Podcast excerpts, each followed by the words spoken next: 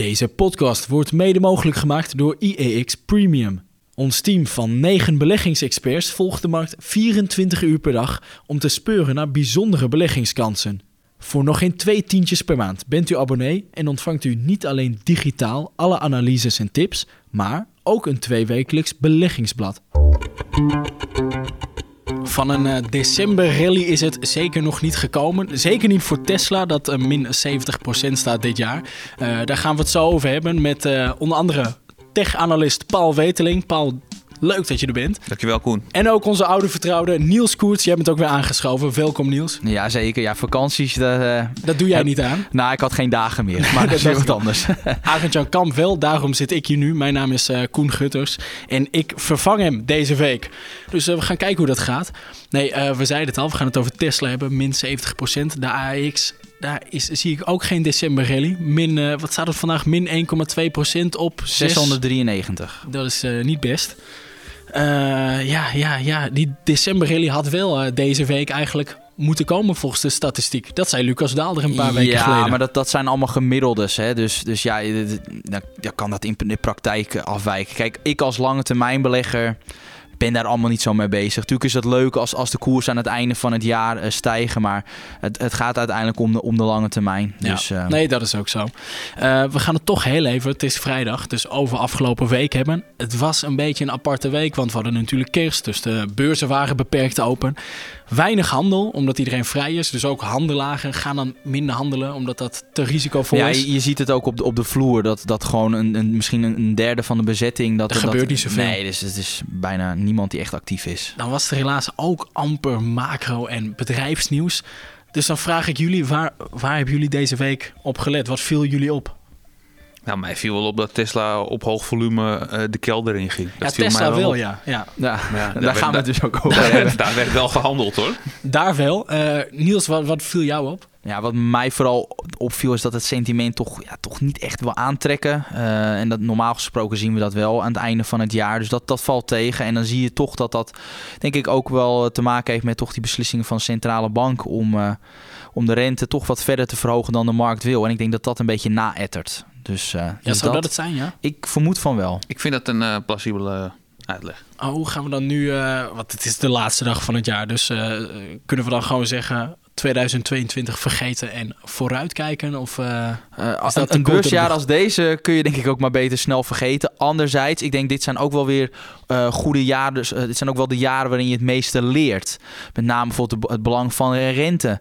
om dat mee te nemen. De afgelopen jaren hebben wij hebben we eigenlijk nooit rekening gehouden met de rente, omdat die altijd maar omlaag ging. Ik, ik denk dat en... veel beleggers dit jaar hebben geleerd, veel beleggers die in de afgelopen tien jaar zijn begonnen, uh, wat voor invloed rente op de aandelenkoersen ja. kan hebben. Ja, en ook dat je dat dus moet meenemen in de, waarde in, in, de, in de waardering van aandelen. Dus dat is, dat is echt heel belangrijk. Ja, want jij kreeg nog wel eens vragen op je, uh, bij je analyses, als dan de rente omhoog ging, dat jij een, een koersdoel om die reden naar beneden bijschroefde ja. en dat jij dan raar aangekeken werd van hoezo. Ja, nee, kijk, ik vind wel dat je dat moet meenemen. Omdat op het moment dat bijvoorbeeld uh, dat je veel meer uh, ja, rente krijgt op bijvoorbeeld staatsleningen, maar ook op bedrijfsleningen. Ja, dan is dat een aantrekkelijk alternatief voor aandelen. Dus op het moment dat jij een hoger rendement kan behalen op, op obligaties, ja, dan eis je ook een hoger rendement op aandelen. En als je een hoger rendement op aandelen eist, ja, dan ben je dus gewoon minder hoog, ben je gewoon een lagere prijs maar bereid om te betalen. Dus, dus dat moet je dan meenemen. Dus als de rente stijgen, gaan ook die koersdoelen van mij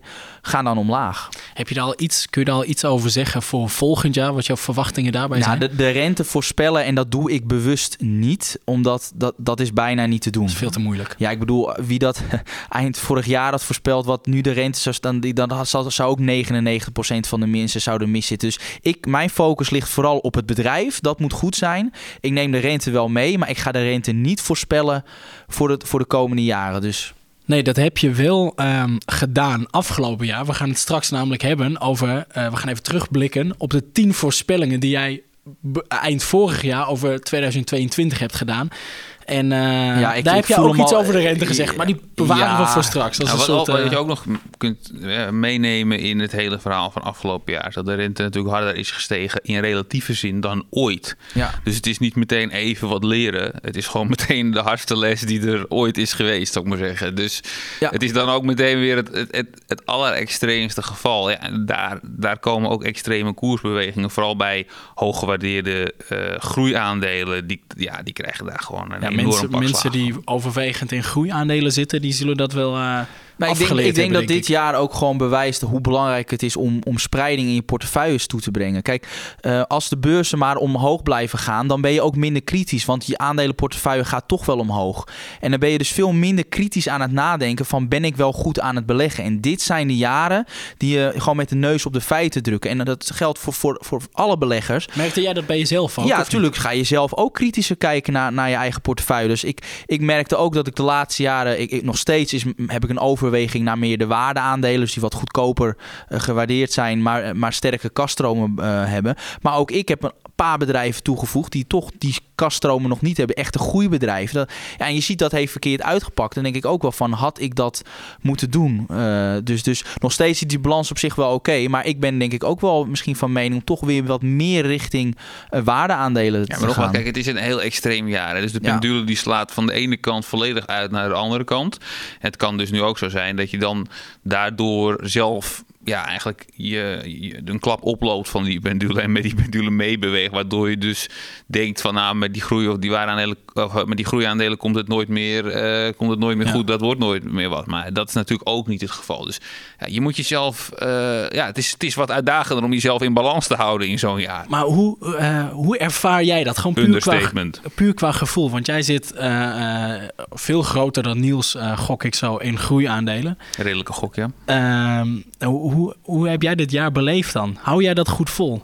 Nou, kijk, ten eerste, ten, ten eerste wat ik net zei, eh, eh, merk je dat het moeilijker is om eh, in balans te blijven. Dus je moet vaker terug naar, niet naar de tekentafel, maar naar de rekentafel. Om te kijken van, hey, Vind ik het nu nog... vind ik het voor de lange, is er iets veranderd voor Ja. de lange termijn? Ehm, ja, kijk, als je op hele lange termijn kijkt, en zo kijk ik, want ja, ik, En, ik en eet- wat, ik wat eet er is, geen de- broodje wat, minder is de van. hele Moet- lange eh, termijn ik, voor Ik jou? heb even nog mijn brood gemeten, maar ik heb nog geen broodje meer of minder ge- gegeten. Misschien heb ik zelf wel te veel broodjes gegeten dit jaar. Dus, ehm, dus daar is niks veranderd. Dus ik, als je naar een hele lange termijn kijkt, tien jaar of meer, heb dan over. Dan ehm, gaat het er vooral gewoon om dat je gewoon de goede bedrijven hebt. Ja, en als de rente dan natuurlijk tien jaar lang op 10% blijft, daar is hij nog niet eens, maar stel dat hij daarheen zou gaan en daar tien jaar lang blijft staan, wat hoogst onwaarschijnlijk is, ja, dan gaat het wel wat uitmaken. Maar ja, dat soort scenario's, die prijs ik daar niet in. En als ik dan gewoon naar de komende tien jaar kijk, ja, dan is niet door die hogere rente is niet. Want, want wat, wat, we, gaan niet, we gaan niet is- minder smartphones kopen. Nee, of- nee het ene, en, en wat vaak ook nog zo is bij die, bij die eh, groeiers, de balansen zijn vaak wel heel gezond. Dus Ja. eh, die hoge rente hakt niet in op de, eh, op de niet door, zorgt niet voor hogere rentelasten of zo. Ja, je hebt Dus- het dan met name over die technologiebedrijven. Die hebben juist een, een over het algemeen wat sterkere balans. Dus ja. op dat punt, hè, financieel worden ze er minder hard door geraakt. Maar wel natuurlijk die waarderingen worden wel geraakt. Ja, ja, maar de resultaten Ja. dus niet. Nee. Verder waren Ja. trouwens de, de rentes, eh, dat was niet het enige waar we in, eh, dit jaar veel naar keken. Want er waren ook veel geopolitieke spanningen. Natuurlijk Rusland dat, eh, dat het nodig vond om eh, een, een oorlog te starten. Maar ook hier en daar wel wat spanningen tussen eh, de VS en China. En dat heeft ook wel invloed gehad op eh, mensen die in China beleggen. Want eigenlijk tot eind oktober was het, was het toch een beetje huilen, denk ik, als je, als je veel in China belegt. Want die koers die ging flink naar beneden. Nu staan we year to date op min 15 procent. Ja, en dan hebben we het over de brede Chinese Ja, markt. want ja. de meeste beleggers die zitten vooral in die technologieaandelen. Dat Nou, gaat dat natuurlijk weet- harder. die gaan wat harder omlaag. Ja, maar daar heb je gewoon weer dat hele renteverhaal ook Ja. natuurlijk weer bij te Maar, maken. maar sinds, sinds eind oktober zit er toch weer een beetje een stijgende lijn. En eh, Paul, dan kijk ik naar jou. Eh,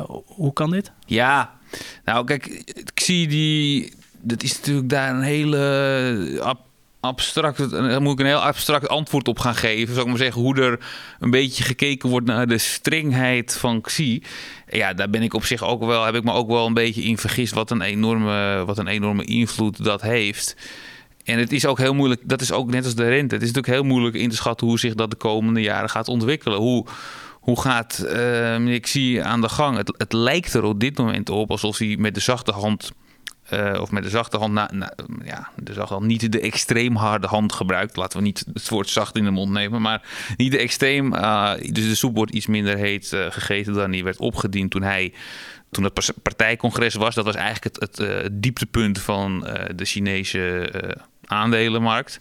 Mm. En daarna zie je ook, ook, ook die, die, die aandelenindex in Hongkong, die is ook heel sterk hersteld jammer dat ik daar uh, niet, uh, ja, weinig van heb geprofiteerd. Ja, want zit, zit jij in, beleg jij in China? Ik beleg wel in wat Chinese namen, maar ja, goed, ik heb niet daar actief echt bijgekocht de afgelopen jaar, omdat ik toch vond ja, ik vond het wel aan, enerzijds wel heel aantrekkelijk met, met het groeiperspectief. Maar te dat risicovol. maar gewoon te risicovol. Ja, kijk, wat je niet mag vergeten, ja. dat is één ding dat je niet mag vergeten als je belegt in China. Je belegt niet in een bedrijf van een, in een kapitalistisch land. Het blijft toch een communistisch land en daar gaan ze heel anders om met eigendom.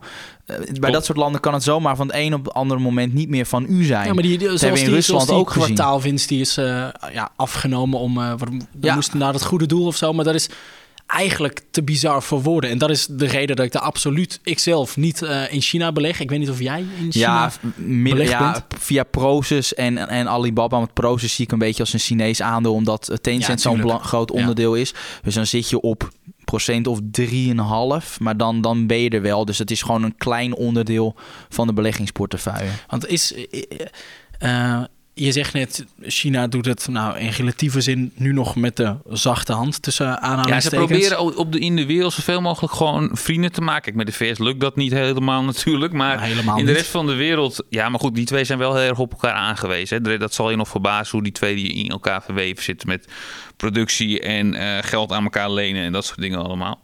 Maar probeer zoveel mogelijk vrienden te maken om toch met een relatief zachte hand zoveel mogelijk macht naar zich toe te halen. Op een gegeven moment op die manier gewoon de overhand te krijgen. En dus niet da daarvoor uh, oorlogje toe moeten hoeven spelen zoals meneer Poetin, die niks ja. anders kan dan nee, dat. Nee, oké, dat, dat klopt. En tegelijkertijd um, merk ik dat ik toch wel enigszins verbaasd ben door... Um, de maatregelen die China soms neemt en, en hoe ver zij gaan. Ik, ik, vind dat, ik vind het nogal wat. Maar jij... Wat bedoel je dan concreet? Nou, wat we net noemden, die, zo'n winst die wordt afgepakt. Of dat er dan op een gegeven moment die lockdowns, die toch wel. Dat, dat is ook niet uh, ja, dat, dat, en, dat, dat niks ja, is. Hè? Dat nee, gaat dat, gewoon dat in één keer met de vuist op tafel en de boel gaat weer dicht. Ja, dat zijn niet dingen waar nou, ik van hou als De boel gaat nu juist ineens helemaal open. Dat ja, is nu. dus alweer helemaal raar. Dus dan zit je alweer te denken van wat zal daarachter zitten dan. Maar het, kan maar het dus gaat ook met name de invloed dicht. van de politiek op het bedrijfsleven. Ja, klopt. Ik denk dat dat een, een, een probleem maar is. daarom zie je ook dat de waarderingen natuurlijk allemaal extreem laag zijn. Zou, dus zou jij mensen aanraden daar nu, uh, nu te beleggen? Nou ja, kijk, ik heb, het, ik heb de casus het afgelopen jaar het, uh, hetzelfde gehouden. Ik heb zoiets van, ik, ja, het, is, het, wordt, het wordt waarschijnlijk gewoon de grootste economie ter wereld. Of je het nou communistisch noemt of wat je het ook noemt. Maar of jij als belegger van mee kan profiteren, dat is niet zeker.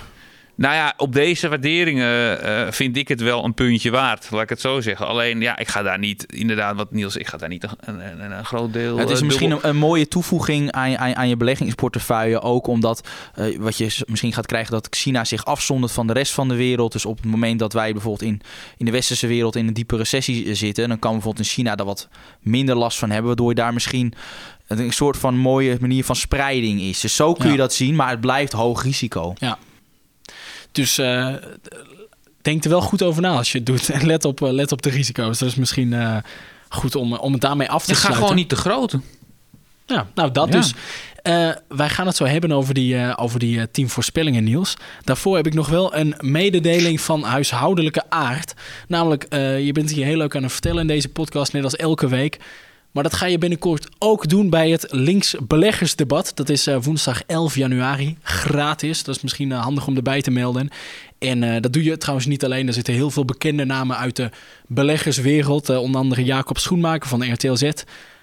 Niels, jij zit er dus ook bij. Jij geeft zelfs enkele tips. Kun je ja, daar wat over vertellen? Ik ga onder andere twee tips geven. Eentje binnen Europa en één buiten Europa zal ik dat uh, toelichten.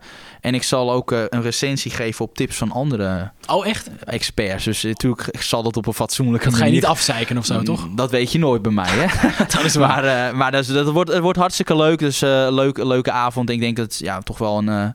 voor als je als belegger denk een mooie avond om bij te wonen. En dat kan ook nog eens een keer gratis. Ja, nee, hartstikke leuk. Eh, we zullen een linkje plaatsen in, de, in het artikel bij deze podcast. Dus luister je deze op Spotify, ga dan ook heel even naar uh, iex.nl en klik het artikel en, aan. Ja, Daar, en als je, eh, als je googelt naar links beleggersdebat 2023, dan spreekt het ook allemaal voor zich. Daarom, dan, dan vindt u het en ook. links L, Griekse I en X. Voor Goed dat je nog even zegt.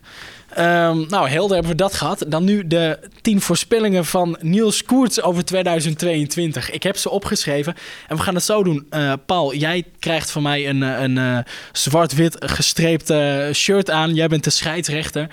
Ik noem straks de, de ehm, voorspellingen op van Niels.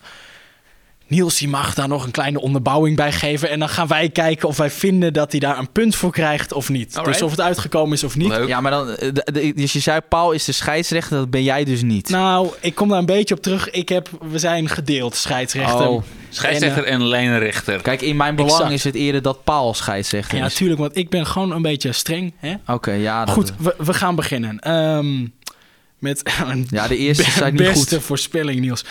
Nummer 1 is de inflatie neemt in de tweede jaarhelft van dit jaar dus af.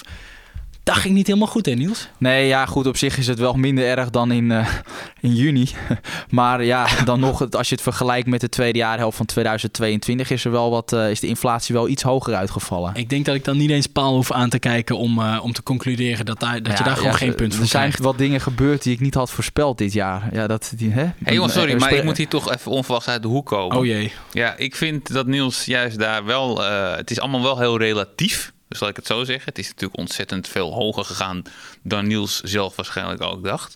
Maar als we goed kijken naar eh, prijzen van grondstoffen en hele belangrijke producten... dan zien we wel degelijk dat de inflatie aan het afnemen is. Weliswaar in relatieve zin, nog steeds. Op Ja, maar het staat hier, hè, laten we wel even streng zijn. De inflatie neemt in de tweede jaarhelft sterk af. Ja, en het was ook wel be- ten opzichte van 2022 of eh, 2021 eh, bedoeld. Dus dat, dat je het op die manier eh, vergelijkt. Ten opzichte van 2021, zei Ja, je dus het dat, dat in de tweede jaarhelft de inflatie lager uitvalt dan in eind 2021 21. en begin 2022.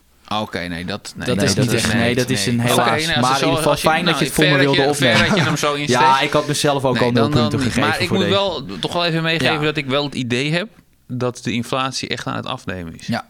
Ja? Ja.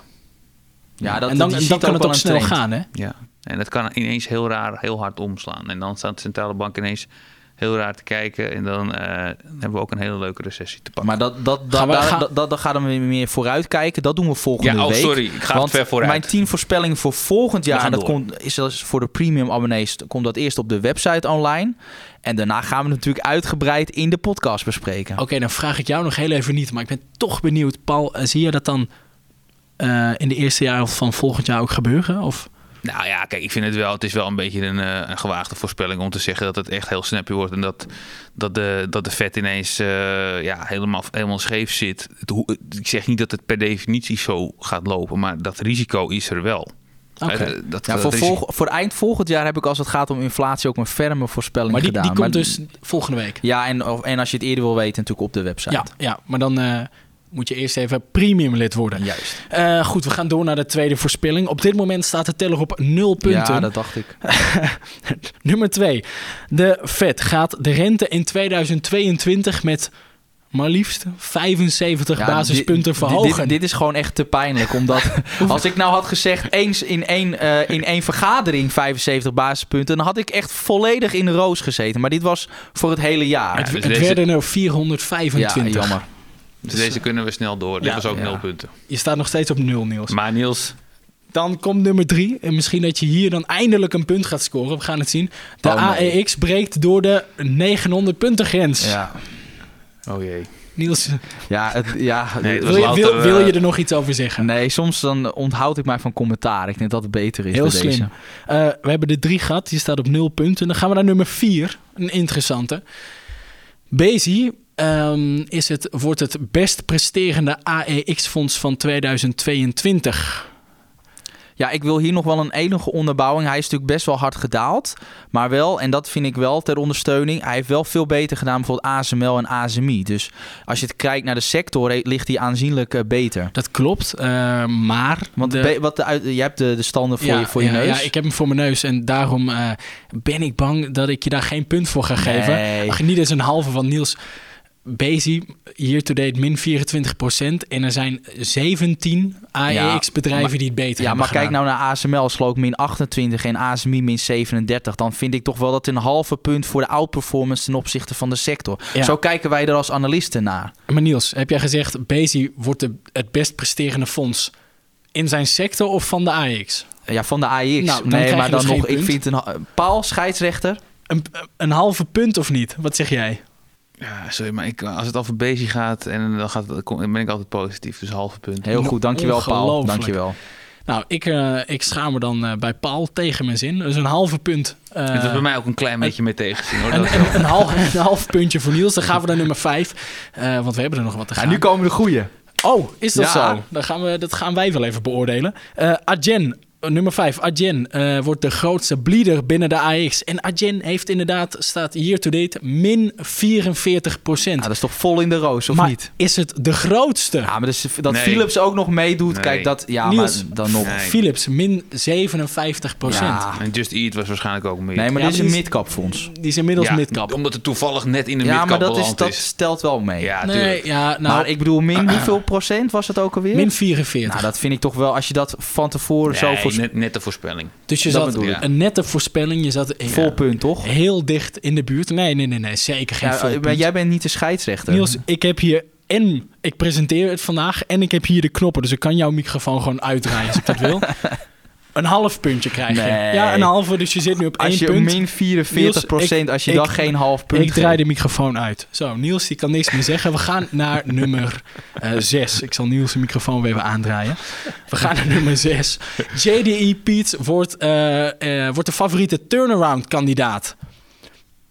Niels, eh, de, Ja, de, de toelichting was omdat het afgelopen jaar, of in 2021, l- er ging niet tegen de markt in. Waar de markt omhoog ging, ging JDE Piet hard omlaag. En toen zei ik, het kan wel eens gaan draaien in het volgende jaar. Nou, wat Nou, hebben we op gezien? zich, hè, dat, dat de markt je omlaag en JDE Piets omhoog. Dus die vind ik toch wel vrij aardig. Of plus 0,4 procent. Ja, met Eh, dividend erbij. Dan zit je ongeveer op drie- plus 3, 4 ja. procent. Nou, ik denk dat veel beleggers daar wel blij mee zouden zijn. Ik zou er in dit jaar blij mee zijn, maar in de regel eh, kom ik daar niet meer bed vooruit. Maar, Maar toch zullen we- wel een zullen we een puntje voorspelling. geven? Ja. Wel een goede Nou, voorspelling. een puntje. Ja. Dan zit jij nu op, eh, als ik de score goed heb bijgehouden, twee punten in totaal.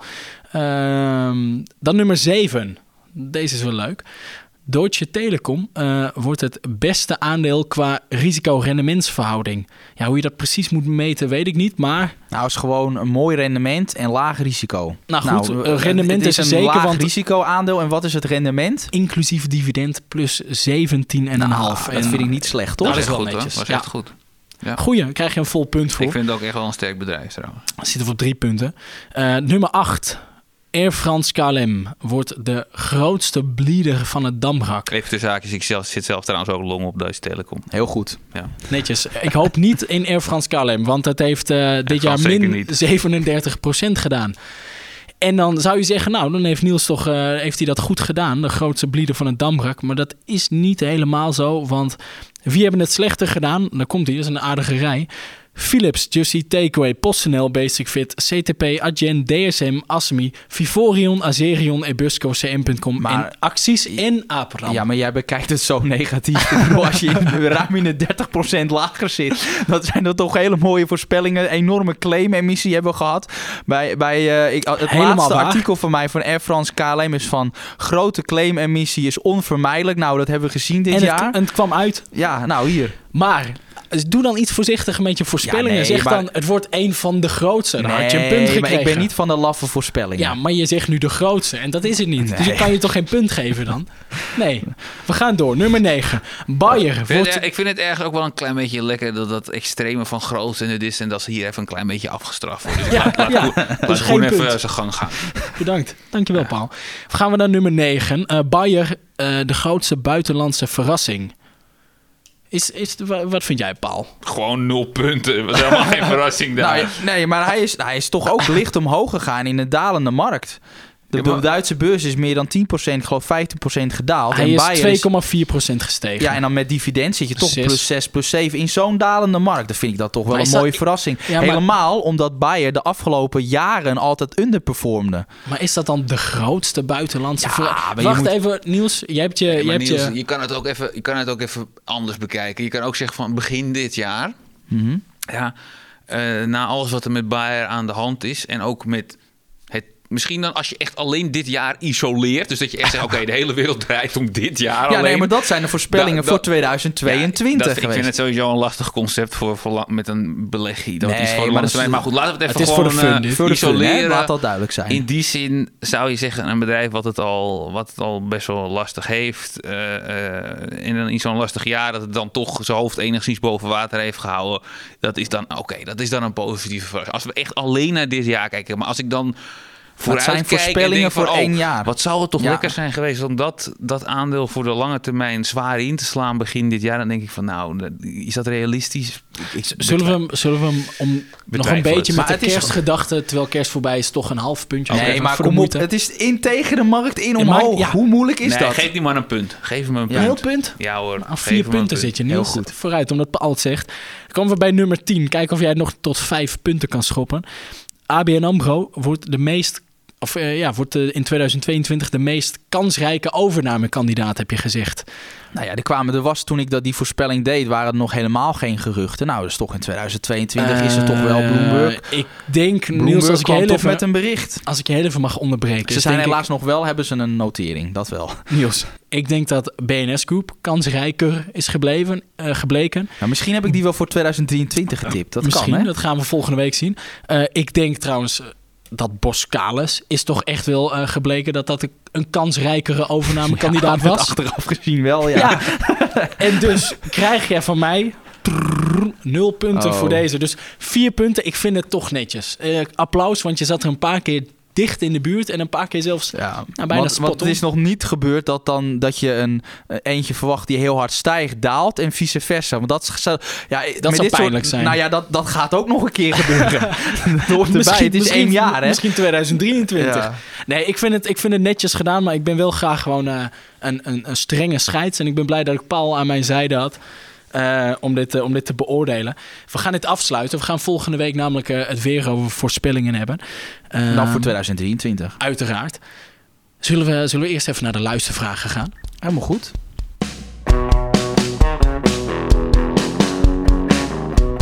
Allereerst een vraag van Sip. Ehm, we kregen een mailtje. Stel, je had, een, je had tijdens COVID het lumineuze idee om als beginnende belegger eh, in de reisbranche te beleggen. En met een mandje aandelen als TUI, KLM, Carnival en Norwegian Cruise. Ehm, ja, daarin, eh, daarin te beleggen. Na een kleine twee jaar blijkt dit toch niet zo'n best idee. Want gemiddeld sta je 50% of is 50% van, het, eh, van je eh, belegde vermogen verdwenen. Wat zou dan naar jullie idee de beste strategie zijn? Is, er nog een, ehm, is het nog een jaar of vijf eh, te geven om het uit te zien? Kijken of het, eh, of het tij keert? Of ehm, gewoon het aanzienlijke verlies nemen en het overgebleven geld in meer kansrijke bedrijven steken, die, eh, die hier regelmatig in de podcast besproken worden? Daar zegt hij bij, PS. Ik vraag dit voor een vriend. Ja, Dus, dan weet je eh, het wel. Dan weet je dat Sip een heel foute keuze Ja. heeft gemaakt. Ja, nou kijk, het ding is dat hij precies gedaan heeft wat ik zei dat je niet moest doen. Want dat heb ik denk ik wel vaak in de podcast gezegd, ook toen in die coronaperiode. Het is te gemakkelijk om te denken dat als we uit die lockdowns gaan, dat dit de aandelen zijn die dan weer hard gaan stijgen. Want die daling was niet voor niets. Die bedrijven hebben echt zich tot hun nek in hun schulden moeten eh, steken om überhaupt te overleven. En dan zie je dat dan herstelt de economie wel en dan gaan we uit lockdown. Maar dan blijven deze bedrijven achter. Dus ja, als ik de namen zie, eh, zowel KLM, Carnival, zou ik ze eerder toch verkopen. Oké. Jij, Paul? Nee, dat, ik weet, ik ken Carnival, de balans van Carnival en Norwegian Dramatisch, want die volg ik. Ja, als het dramatisch. dramatisch is, dat ja, is echt blijven dan verschrikkelijk. Uit. Maar als je er al in zit, kijk, de, de vooruitzicht voor cruisen en voor vraag naar cruisen is wel goed. Maar ja, of dit dan de goede bedrijven zijn, ja, dat zou ik dan nog Ze eens een hebben keer zoveel doornemen. schuld dat ze tegen die met die rentelasten... Je moet gewoon opnieuw ja. kijken, Ja. is dit wat? En als ja, eh, jij denkt dat het misschien beter is om toch uit te stappen en dan maar... Kijk, in eh, KLM daar was ik gewoon sowieso nooit ingestapt. Nee, dat, dat heb jij een keer Wel gewoon lekker om, een wel lekker om mee te vliegen, dat wel. Heerlijk Ja. om mee te vliegen. Maar geen goede belegging. Een, een parodie op een belegging heb jij een keer geschreven. Dat vond ik een mooie. We gaan even snel verder, want we hebben... eh, eh, eh, ik voel me net AJ, maar we zitten aardig aan de tijd. Eh, George, die vraagt... eh, de fundamentele analyse en de daaruit voortkomende taxaties... die wij eh, bij EX Premium leveren... eh, zijn voor de lange termijn, naar ik begreep. Welke termijnen hanteren jullie daarbij? En ehm, waarom komen er toch nog wel geregeld eh, gewijzigde taxaties van een aandeel voorbij? Kan je dan niet eh, kan je dan nog wel van een lange termijn, eh, lange termijn taxatie spreken? Of is het gewoon niet verstandiger om iets conserv- conservatiever te taxeren? Paul, Ja, dat is altijd natuurlijk het. ehm, dat is in een dalende markt. Zeg je natuurlijk altijd van. Nou, hadden we maar wat conservatiever getaxeerd in een stijgende markt. Wat ik dus bijvoorbeeld bij de chippers heb gehad eh, een jaar of twee geleden. Als je dan te conservatief taxeert, dan zit je er volledig naast. Komen ze met knalcijfer. En dan zegt iedereen van ja, had je toch ook wel kunnen weten dat die gingen gewoon gingen knallen, joh. Hallo. Ik, Dus, ik, ik, ik, ik kan me het nog zo goed herinneren dat toen gingen die chippers heel hard omhoog. En dan kreeg je alleen maar de kritiekpaal. Wat ben je toch conservatief?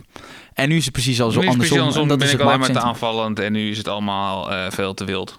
Dus, Maar Ja. de- om antwoord te geven op die vraag is... Kijk, die, die taxatie dat wijzigt ook. Omdat er ja, soms ook de omstandigheden voor bedrijven Zeker. wijzigen. Dus dat moet je ook meenemen in je taxaties. Kijk, je probeert er natuurlijk dat zo, constant mogelijk te houden, maar ja, eh, sowieso een kleine wijziging is dat, dat, dat, dat bij een bedrijf is een dynamisch iets, hè? dus dat is vrij snel. Ja, en een grote wijziging zou heel weinig voor moeten komen, maar ja, dat is ook Eh, het niet, kan soms niet gebeuren. uitgesloten. Maar Nee. probeer zo min mogelijk natuurlijk. eh, dan gaan we naar een vraag van eh, Jorik. Eh, de beleggersdesk heeft een koopadvies op verschillende bedrijven die een hoog risicoprofiel hebben en een hoge upside hebben. Maar bij welke aandelen is de risico-rendementsverhouding het meest gunstig? Niels? Dan, ja, eh, eentje die ik natuurlijk noem, die hebben we eigenlijk al genoemd. Deutsche Telekom nog steeds, ook voor volgend jaar. Ja. Eh, dus die mag je, mag je opschrijven. Paul, welke vind jij het meest interessant als je echt kijkt naar relatief laag risico, maar wel een mooi potentieel rendement? Gewoon een aandeel. Ja. Gewoon eentje. Ja, alle aandelen die ik bijna volg zijn allemaal bijna hoog risico. ja. ja, maar, maar je hoeft ze toch niet maar allemaal... wat is risico? Hè? Is risico de balans is, is Nou, niet goed of is risico de volatiliteit? Nee, volatiliteit zit, speelt ook wel mee. En natuurlijk de bewegelijkheid ook van de cijfers. Bijvoorbeeld Warren Buffett die zegt, ja, volatiliteit is voor mij geen risico. Nee, dat kan. Maar eh, Ja. het gaat ook natuurlijk om volatiliteit ook van de bedrijfscijfers. Eh, Nou ja, goed, kijk, ik vind bijvoorbeeld een, ja, een Bezi eh, met het gewoon, gewoon dikke prima. Gewoon goede balans, goede vooruitzichten voor de business, technologisch leider. eh, in, dat, in die subsector, eh, goed management. alleen, je, je moet er re- het is bovengemiddeld cyclisch. Dus hou er wel rekening Ja. mee dat die koers flo- Ja, is altijd fors fluctueert. Ja, Goed, we gaan, we gaan even verder. Ehm, want eh, iemand die vroeg, eh, hoe zijn jullie in het analistenvak gerold? Eh, Paul, dan kijk ik eerst even naar jou. Dat is misschien wel een leuke vraag, toch? ja, ik begon op mijn veertiende al met beleggen. Ja, en op een gegeven moment dan, dan zal je dat toch ehm, ja, wat professioneler moeten gaan benaderen. En dan ga je er zelf wat, wat dieper in graven. Nou ja, en dan op een gegeven moment zie je, eh, zie je ergens een, een, leuke vacature. En dan denk je van nou, ehm, waarom niet? Laat het, laat het gewoon doen.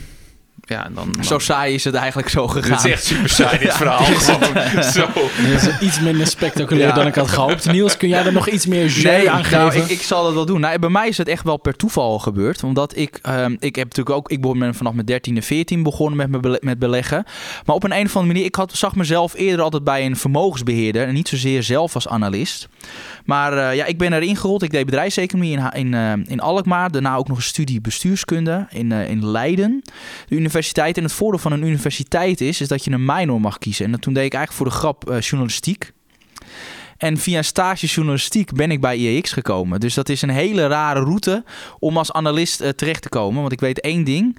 eh, 999 van de 1000 journalisten zijn niet geschikt als analist. Dus ja, een aparte route. Dat is wel een bijzonder, eh, bijzonder verhaal. Hey, eh, we, we eh, stoppen ermee met de vragen. We hebben, de, we hebben ze ook wel bijna allemaal die wij geselecteerd hebben beantwoord. Ehm, want we gaan snel verder met Tesla. Want dat moeten we toch even gaan bespreken hoor. Want min 70% hier to date. Ik heb het even snel op een bierveeltje uitgerekend. Maar om terug te komen naar de koers van 1 januari dit jaar, moet het, wat is het, zo'n plus 270-ish procent Hou gaan. op zeg. Paul, wat gaat hier mis? Ja, wat gaat hier allemaal mis? Uh, een hoop fear, uncertainty en doubt. Uh, gekke capriolen van meneer Musk. Verslechterende economische vooruitzichten, gestegen rente. Laat, laat Vergeet mij niet, hè, veel ouders worden, dat is misschien wel even belangrijk om als eerste aan te stippen. Dat weten heel veel mensen niet. Heel veel auto's worden gekocht met geleend geld. Sterker nog, dat percentage is astronomisch gestegen. Dat is geloof ik nu echt... Nou, in Amerika zijn dat echt bijna alle Zeker in de auto's. VS, toch? Ja. Ja. Dus als de rente daarvan enorm, de rente op, ja, rentelasten van het, dus, eh, van- je leent eigenlijk gewoon geld om die auto te kopen. En dus het wordt eigenlijk ook gewoon veel duurder om die auto te rijden. Ja. Het wordt gewoon meegenomen in de prijs om die auto te rijden. Eh, Ja, je noemde Elon Musk al even. Zullen we het daar heel even over hebben? Want ik, ik vraag me nou wel eens af, is, is hij eigenlijk nog steeds... Zie jij hem nog steeds als de meest geschikte topman voor dat bedrijf? Want het is wel een... eh, Ik vind altijd dat hij een beetje op het randje balanceert van een genie en een, en een gek. En ik, dat zal een heel dunne lijn zijn, maar Zeker. Dat is, dat is het niet belangrijk dat nu Tesla toch, weet je wel, qua marges en alles goed wordt? En de, de verkopen zijn op zich de laatste, de laatste jaren wel echt enorm eh, eh, verbeterd. Mhm. Is dan ja, niet ergens misschien handig? Hij heeft het omhoog gebracht om dan nu even een iets gematigder persoon aan het roer te zetten. Ja, dat is een goede vraag. Kijk, we hebben dat natuurlijk gezien bij, bij Apple. Dat is daar eh, goed uitgepakt. Maar tegelijkertijd eh, ja, moeten we ook wel, eh, zien we ook heel duidelijk dat de, de, de, de, inno- de innovatie bij Apple wat minder is uitgepakt de, de afgelopen jaar. Het is vooral echt een, een hele solide geldmachine geworden. En ik denk niet Want dat is wel wat beleggers graag willen. dat is wat beleggers graag willen, maar en ik denk ook dat, dat, dat Elon Musk misschien wel daar meer eh, kwaliteit op dat gebied meer kwaliteit heeft dan, dan Steve Jobs. Misschien nog iets, iets meer, maar in zekere zin lijken ze wel op elkaar. En ja, dan is dat, ja, dat is dan een vraag van, van weet je wel, wil je, wil je dat smaakje of wil je dat smaakje? Kijk, voor mij, ik heb een lange termijn horizon. Ik, voor mij mag het nog wel even in de wat meer eh, innovatieve sfeer blijven voordat het al, allemaal gewoon harken wordt. Maar ik kan me voorstellen dat, dat, dat andere mensen denken: kom maar gewoon lekker met, het, met dat geld. Ik ga lekker naar de Bahama's en eh doei, maar, maar boeit het allemaal niet. Ja, dat snap ik ook. Daarover gesproken, voor de mensen die dus eh, ehm, nou, dit hele jaar al in Tesla zitten en, en nu min 70% Nee, staan. die gaan zeker niet naar de Bahama's dit jaar. Nee, zeker niet naar de Bahama's. Nee, maar ehm, ik noemde net al even, die, die, je moet natuurlijk veel meer stijgen weer om daar, om daar bovenop te komen. Zie je, eh, ik vraag het je maar gewoon, zie je dat eh, voor mogelijk plus 270% in de, in de, Ik zie het wel voor mogelijk, maar heb je, heb je er ook nog een termijn bij? Of heb je gewoon nou, in de nou, komende, nou, noem eens wat, twee jaar om hier weer bovenop te komen? nou Dat ja, is wel twee, jaar, aantrekkelijk. twee jaar is wel lekker kort wat je noemt. Kijk, dan, dan moet je, als je dat aan me vraagt, dan moet je eigenlijk ook, kan je ook gewoon aan me vragen: hey Paul, eh, weet jij wat de rente in de komende twee jaar gaat doen? Nee, dat begrijp ik. Maar ik wil dat heel het. even Heb de mensen, de mensen die hier eh, in Tesla zitten en min 70 staan. En waarbij ik dan net dat, eh, dat feitje noem dat je 270% moet stijgen. Die zullen even slikken. En dan, ik denk dat die jou gewoon graag willen vragen. Kan het? Is, zie, hoe, hoe groot is die kans? Zie je dat voor mogelijk? Of denk je nou dat... Ja, net wat ik zeg, het hangt zo erg van de rente af, het antwoord op deze vraag. Dat is gewoon. ja, maar, ook Tesla is natuurlijk niet die- alleen door de rente gedaald, hè? Nee, maar het is wat natuurlijk ook Maar meespeelt. ook, ook door, door wat meneer Musk eh, Ja. eh, met Twitter eh, allemaal, en wat hij daar allemaal roept en wat dat, wat dat uit, hoe dat uitstraalt naar het aandeel. Dus je vraagt me nu eigenlijk voornamelijk Of je, om of de je rente, Musk en de rente, en de rente wil analyseren. Ja, dat, dat is niet heel makkelijk. Maar als ik gewoon kijk naar de vraag naar elektrische auto's, eh, de technologische positie van Tesla, ook hoe Tesla er balansmatig, balanstechnisch voor staat ten opzichte van andere autobouwers. Hoe zie jij trouwens die technologische positie van Tesla ten opzichte van de rest? Want dat verschil wordt kleiner, toch? Nou, kijk, ehm, dat, dat lijkt nu zo. Kijk, het is natuurlijk zo. Er zit, het gaat natuurlijk. eh, voordat een product doorbreekt, hè, bijvoorbeeld met het autonoom rijden, dat lijkt nu alsof dat. Ja, alsof dat eigenlijk hem gewoon even niet gaat worden. Dat zit nu gewoon helemaal niet meer in de koers. Maar op het moment dat dat hem wel wordt, ja, dan is, lijkt, is, oogt die voorsprong ineens weer enorm. Dus het is, het is, met dat soort vooruitstrevende technologie is het natuurlijk moeilijk om echt in, in die computer bij hun te kijken. Van wat, is daar, wat wordt daar nou precies gebouwd en, en hoe gaat dat zich in de toekomst plaatsen in Nee. de maatschappij? Dat is waar, maar vanuit de Ja. ogen van de consument die uiteindelijk die wagens En dat ook kopen. nog timen dan, hè? Ja, ja, maar vanuit de ogen van de consument die uiteindelijk die, die auto's kopen, denk ik. Ja. Vijf jaar geleden, had, um, misschien zes, zeven jaar geleden, had Tesla, naar mijn mening, by far de beste, de beste elektrische auto's. Als je nu kijkt, eh, denk ik dat dat niet meer het geval is. Ze hebben niet de wat voor, de, bij, wat voor de consument van belang is, denk ik niet per se de beste elektrische auto's. Je hebt uh, auto's uit Zuid-Korea die ontzettend goed zijn. De Duitsers worden steeds beter. Qua bouwkwaliteit is daar sowieso, uh, lopen ze daar achter de feiten aan. Ja, dan, dan gaat dat toch op een gegeven moment ook, gaan ze daar wat van merken. Nou, kijk, die auto's van Tesla bijvoorbeeld, die zijn, die zijn geschikt allemaal om omgebouwd te worden naar robotauto. Dus naar een autonoom rijdende auto. Dat zijn al die andere auto's die nu rondrijden van bijvoorbeeld van Hyundai of zo. Die zijn daar in een, ja, misschien wel in een level 2 of 3 geschikt voor, maar niet in, op het niveau waar, waar een Tesla na, naartoe kan.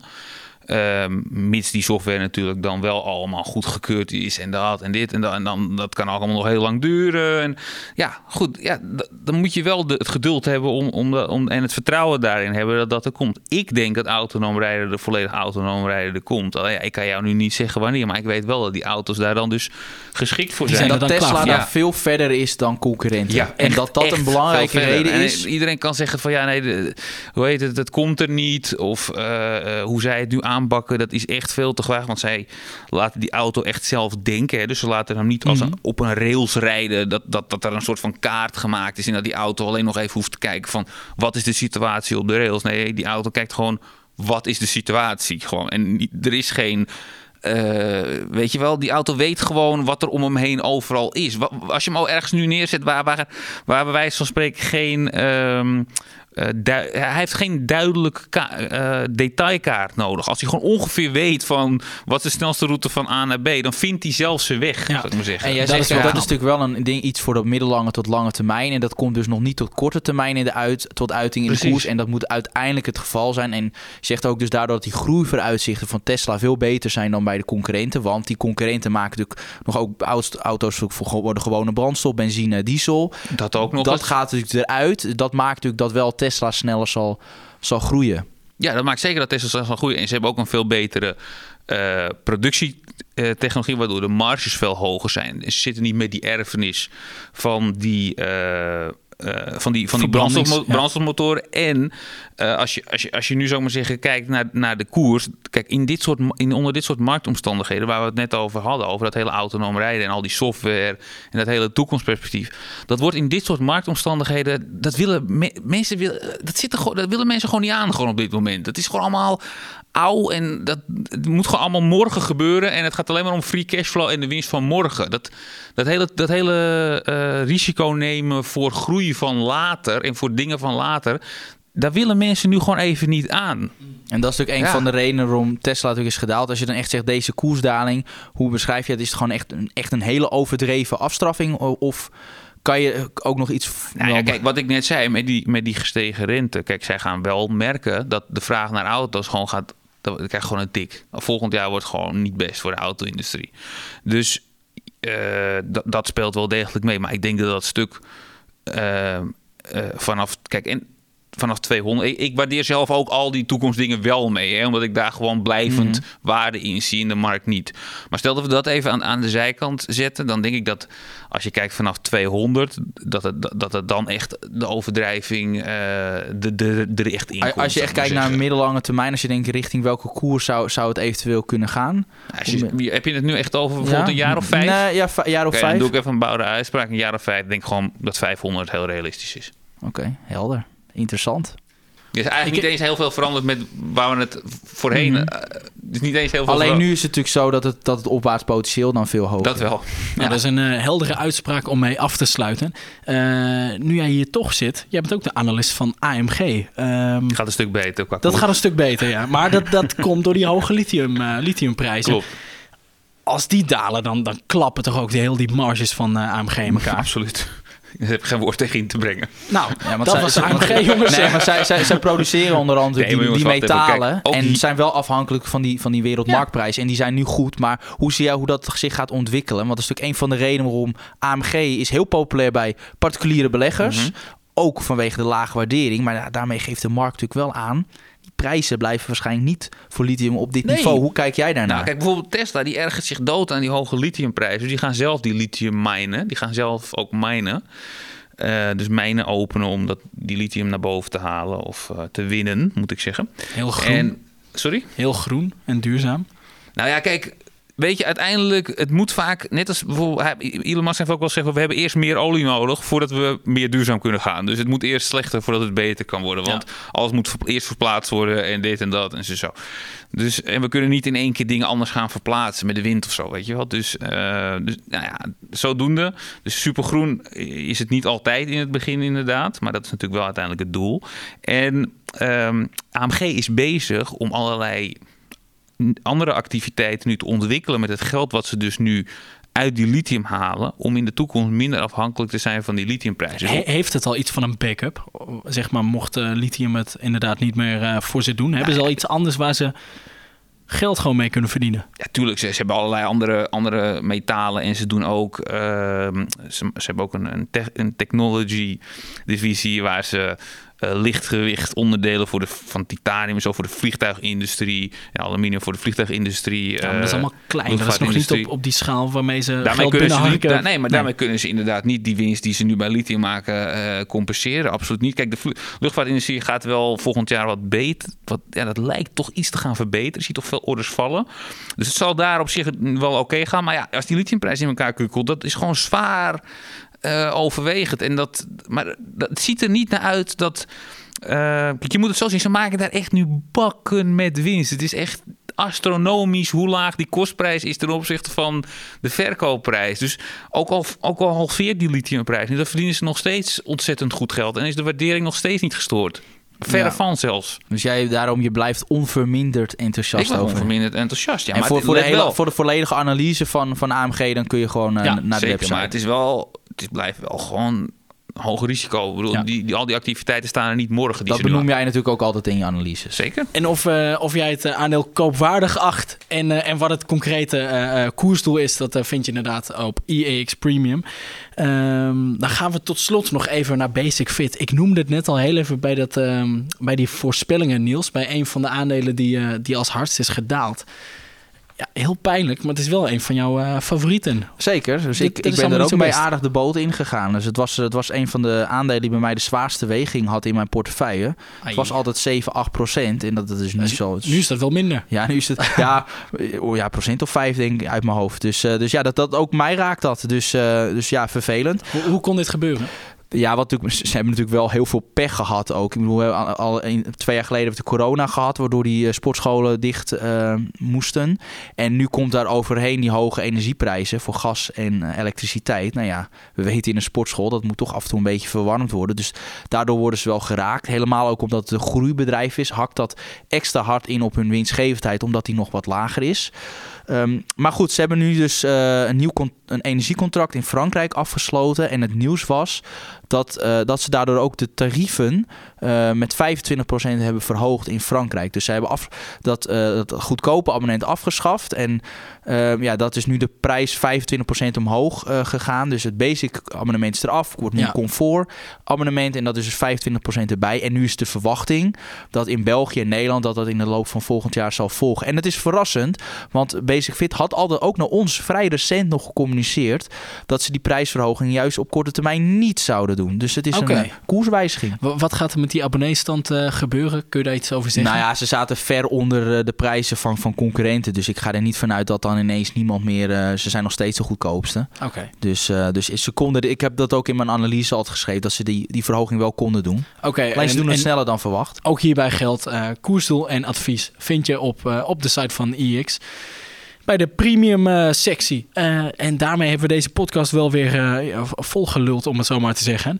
Volgende week gaan wij het inderdaad, eh, gaan wij inderdaad vooruitblikken op Ja, ja. 2023. Ik jij heb, er, ik heb er al zin in, want het zijn toch weer... Ik heb, ik heb het artikel al geschreven en het staat klaar. jij doet weer een paar Ja, ik- gewaagde uitspraken. Kijk, ik ben niet zo van, van hè, het, het, worden, het wordt een volatiel jaar of, of er is veel onzekerheid. Weet je, daar heb, heeft niemand wat aan. Je moet Gewoon harde concrete namen, voorspellingen. harde voorspellingen en dan, en dan hopen- krijg je volgend jaar je- weer maar een paar en dan, punten. dan hopen dat je niet afgaat als een gieter. Dat is altijd een beetje het, het idee. Wat ik wel natuurlijk wil zeggen is één jaar. Hè, wat ik, het blijft natuurlijk, het is het vooral leuk erbij. Want het voorspellingen voor een jaar blijft altijd lastig. Dit is meer entertainment dan, eh, dan wat anders. Eh, je gaat ook de maar eindstand er zit van wel de... een gedachte achter hoor. Het is niet zo dat ik zomaar wat roep. Eh, Nee, dat, maar die, die, noem je, die noem je dan. Dat, dat mag duidelijk zijn. Want ehm, eh, ja, dat heb je net ook duidelijk laten zien. Je voorspelt ook de eindstand van de AEX in 2023. Wat wij heel leuk zouden vinden is, uh, doen jullie dat ook even onder in de reacties van dit artikel. Schrijf daarop wat, uh, wat volgens jullie de eindstand van 2023 zal zijn. En dan uh, komen we daar volgend jaar op terug. Hartstikke bedankt voor het luisteren. Paul, heel leuk dat je er was. Niels, fijn dat je gewoon alweer aangeschoven bent. Uh, jou horen we volgende week trouwens toch weer. Dan is AJ er ook weer. En uh, nou, ik, ik zou dit was de laatste van het jaar. Dus hartstikke bedankt voor het luisteren dit hele jaar. Ik hoop dat we, dat we jullie allemaal volgend jaar weer, weer zien. En dan... de beste zeggen, wensen voor het nieuwe jaar. Beste ja, wensen en een goede jaarwisseling. Beste wensen. Nog even een reminder. Wilt u de analyses en kooptips van Niels Koerts en de acht andere beleggingsexperts ontvangen? Dat kan. Voor nog geen twee tientjes per maand bent u abonnee en blijft u digitaal constant op de hoogte van de nieuwste analyses en tips. Daarnaast valt er elke twee weken een gloednieuwe editie van het IEX magazine op uw deurmat. Meer weten? Ga naar iex.nl/podcast.